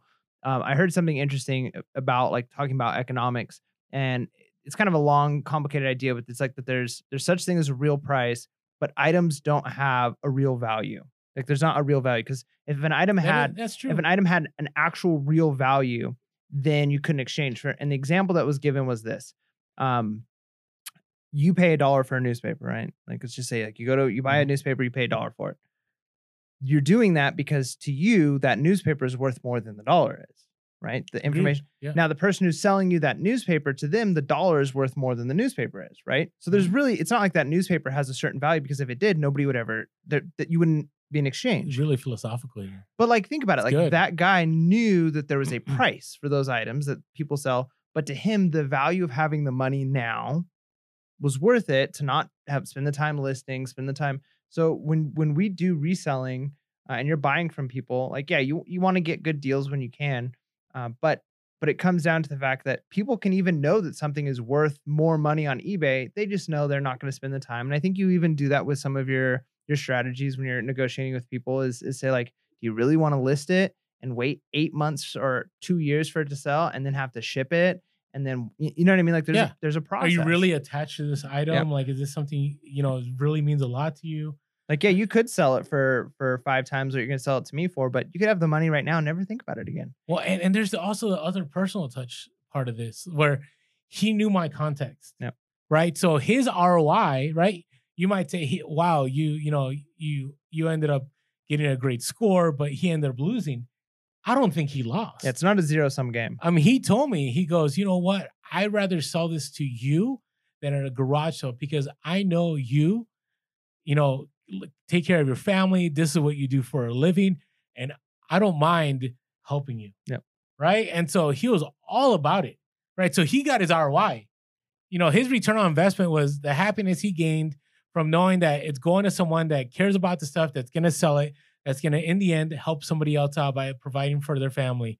And he walks away knowing that. Yeah. Yeah. It's not a zero sum game. It's not like there's one person that wins, another person that loses. Like both parties walk away if it's done right, and both parties walk away richer from the experience. So Agreed. that's good stuff. So, wow, what a week.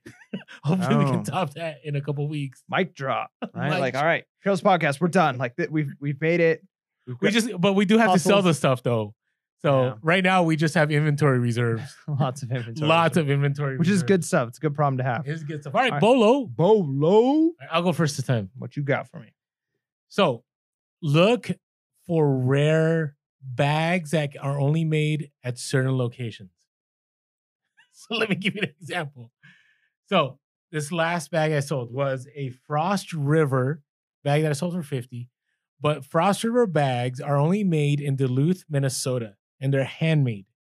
Right. So if you come across this, and it's very rare, they will sell for money. Right. There's value to it. Um, also, have you ever heard of Hartmann? Hartmann is another good brand. H A R T M A N N. And Hartmann stuff sells for good money, but and pretty much all of it, even if it's worn, right? Because people are looking for certain styles. Now, that is not as unique as the Frost River, but what I will tell you is when you find a unique brand, right, you want to make sure you look it up. Don't, you know, Hartmann is stuff that's like sold in Macy's, right? But it does cost money to make. Okay. So, and it doesn't mean that, you know, it only has to be made in the USA, right? Hartmann is, you know, pretty expensive stuff. And one of my biggest hustles of the week before we ever did the podcast was a Hartmann briefcase that I paid $2 for.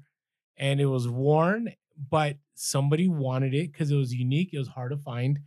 And they paid, I want to say I sold it for $200. Right. So keep an eye for those items because, again, right, those are more the rare, right? So JanSport will still sell. There's other items that'll sell. You know, so I gave you kind of two different things, but keep an eye because especially now, you know, that people need to travel and there's specific guidelines and everybody has like the same old, same old. People want unique and they want different, right? So keep it's an like, eye. It's like when I was in the airport and I saw some a family walking with Louis Vuitton luggage. Seriously, Louis Vuitton luggage? You know what they do to luggage in the in the airplanes? Man, those things get beat up. But No, I agree. I people, agree. people do want unique, so that's true. But anyways, just keep an eye. I know it's it's it's not as vague a bolo, but I gave you two specifics, right? Frost River, right, and Hartmann with two N's. Definitely things to keep an eye for. Hard to find, but I'll if you find the money, I'll, I'll be looking for it. That's for sure. My bolo is weird. okay. Before I give my bolo though, I want to say I, I I I could see you on a Harley, You know what? especially since you're growing out the goatee and you know like you got the Harley gear.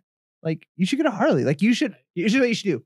You should set aside a specific fund where every penny that comes from Harley profits goes into until you have enough to buy a Harley no, outfit. that's not no, because I'm running lean.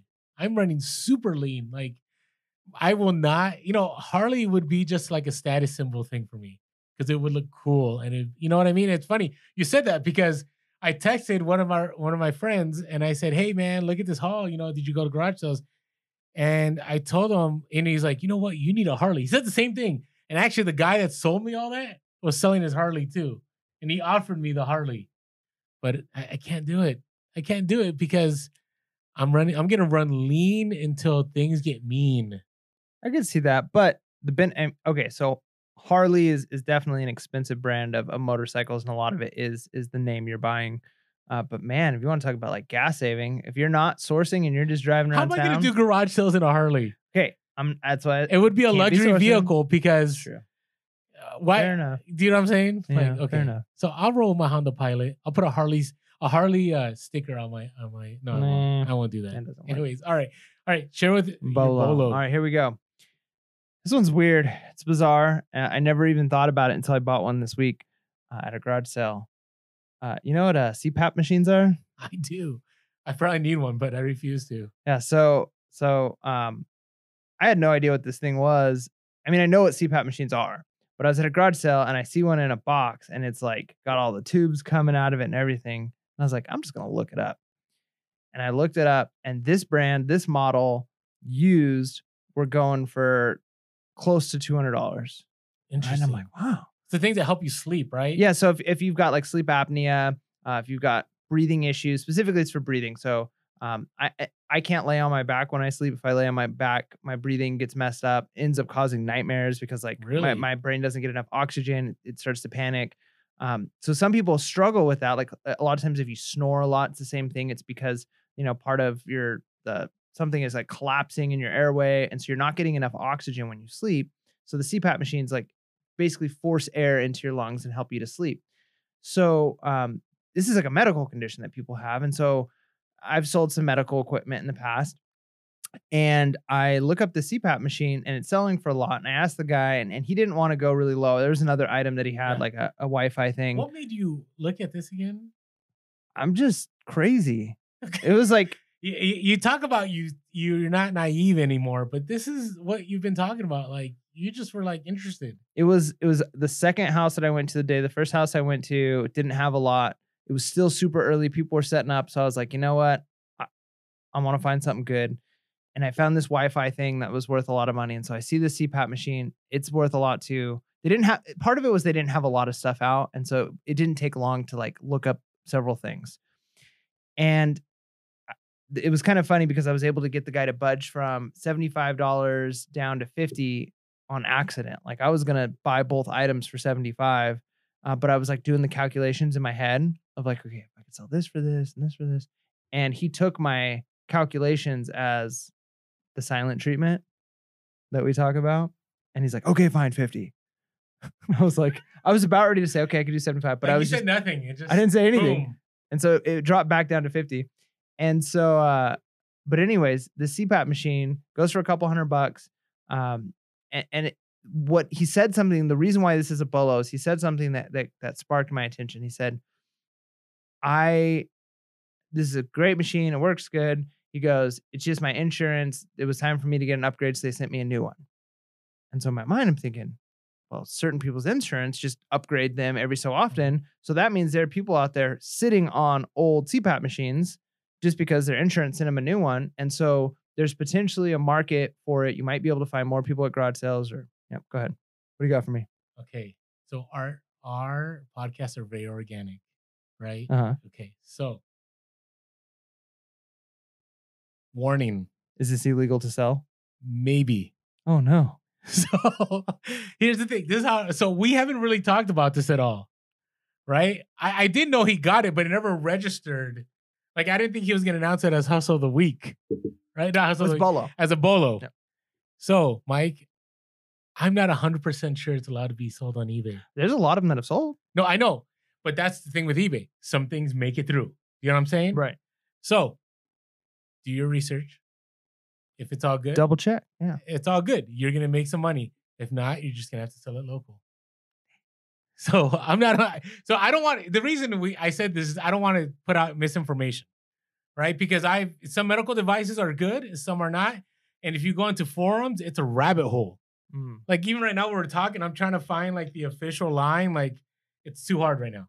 Like Yeah. it's gonna take a if, you know about a half hour to look, uh, you know if it's it's approved, but it could be a bolo. Hey, I mean, if you just go off of forums, when I first started looking up retail arbitrage, I can't tell you how many, almost every single thing said you can't do it. Yep. You're not allowed to do it. You know, so you never know. You gotta you gotta look it up yourself, find out what the official rules are, and and good to go. So, So we'll hopefully I can sell it. We'll update you. So be on the lookout for them, but don't necessarily buy it until you know for sure.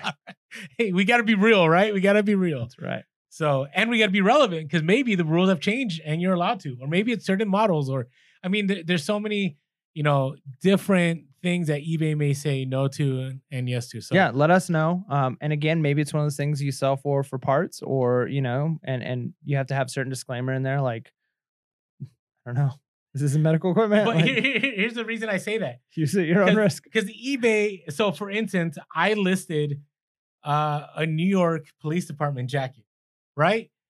And so I, this is why I want to share this because on eBay they have a thing like they tell you what's allowed and what's not allowed, right?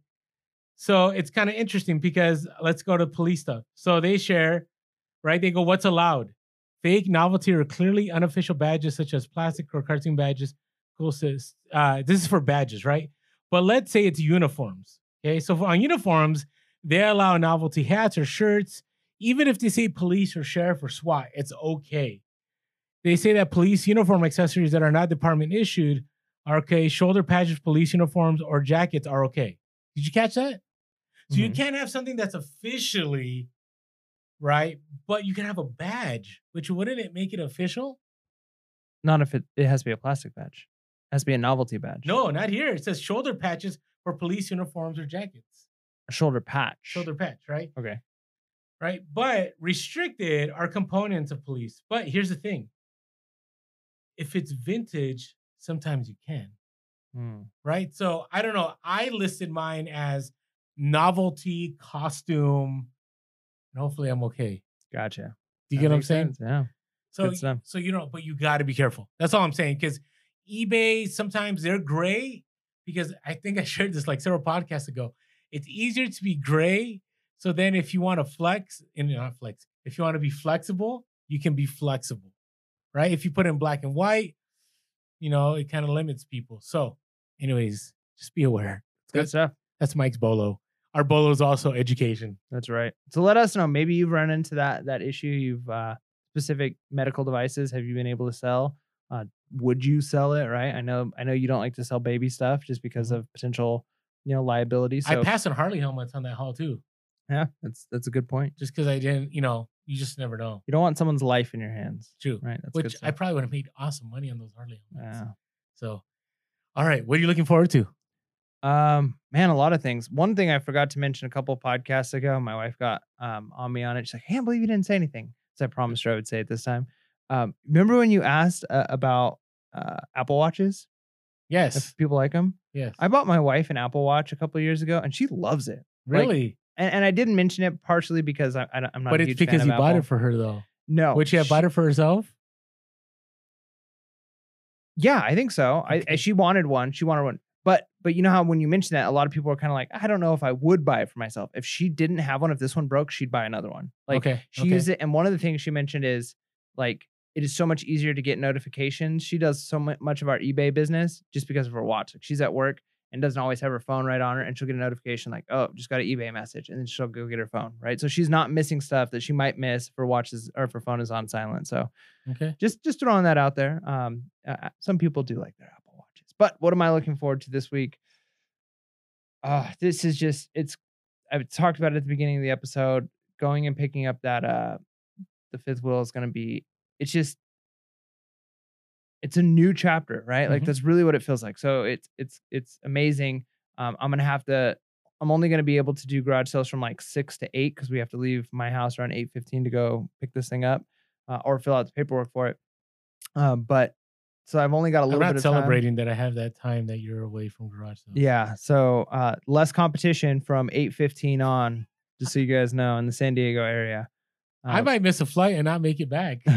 so but uh, yeah. So I'm I'm looking forward to it. I think I think it's gonna be awesome. It's it's one of those things where like you know you look you think about something in the future, and then when you actually see it come to fruition, So it's it's awesome. it's awesome. So congrats. Yeah, thank you. Seriously, it's gonna be awesome.